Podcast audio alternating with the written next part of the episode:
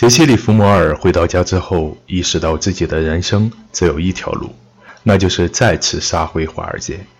因为只有华尔街才适合他这种级别的交易者。但想要回去，就面临一个问题：本金从何而来？没错，还是投机商行。不过当时的投机商行已经少了很多，并且凡是认识杰西里弗摩尔的都不会和他做生意。于是杰西找到一个朋友，替他去一家投机商行做交易。按照提前商议好的暗语，朋友根据他的指令去做，可是小打小闹赚不了多少钱，并且没过多久便被投机商行察觉出来，这条路行不通了。然而皇天不负有心人，在一次和别人聊天的过程中，杰西得到了一个改变现状的方法。一位他并不认识的经纪人给他出了一招，推荐杰西去自己的公司做交易。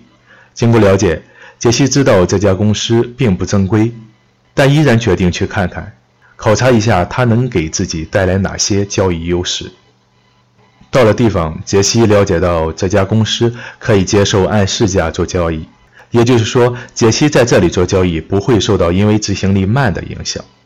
根据他的观察，想要挣到钱，需要多找几家类似的公司同时做交易。一切筹划好之后，杰西在五家公司开了户，租了一间办公室，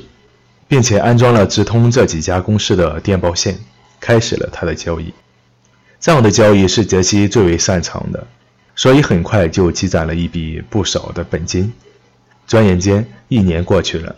杰西拥有了一辆属于自己的汽车，而这五家公司也没有什么油水可捞了，所以他便决定回纽约去。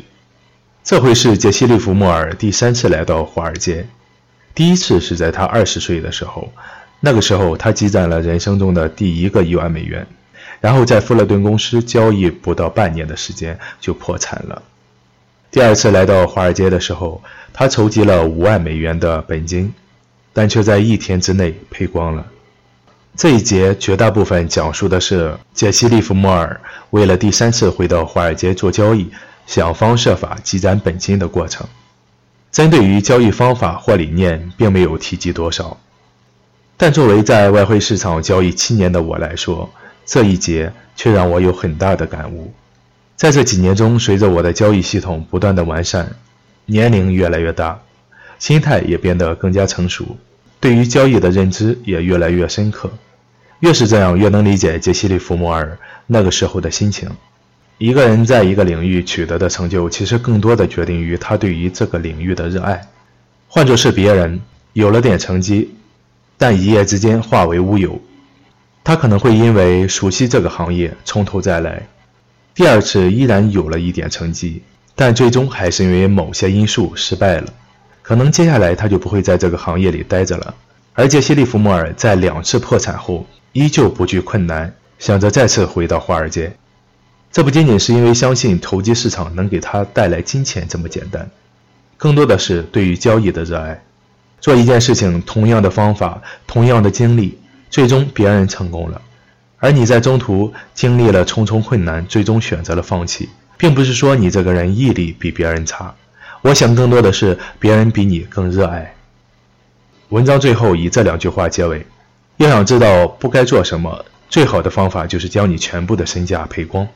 当你发现不做某件事就不会赔钱的时候，你也就明白了做什么才能赢钱。我小的时候特别调皮，整天跟着大孩子一起跑啊跳啊。我父亲那个时候对我说过类似的话：你是不摔跟头永远不会改。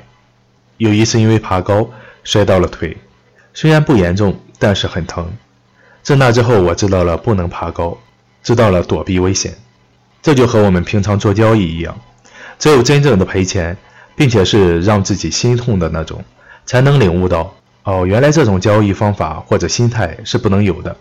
而只有意识到自己的错误，才能在交易中规避掉，做正确的事情。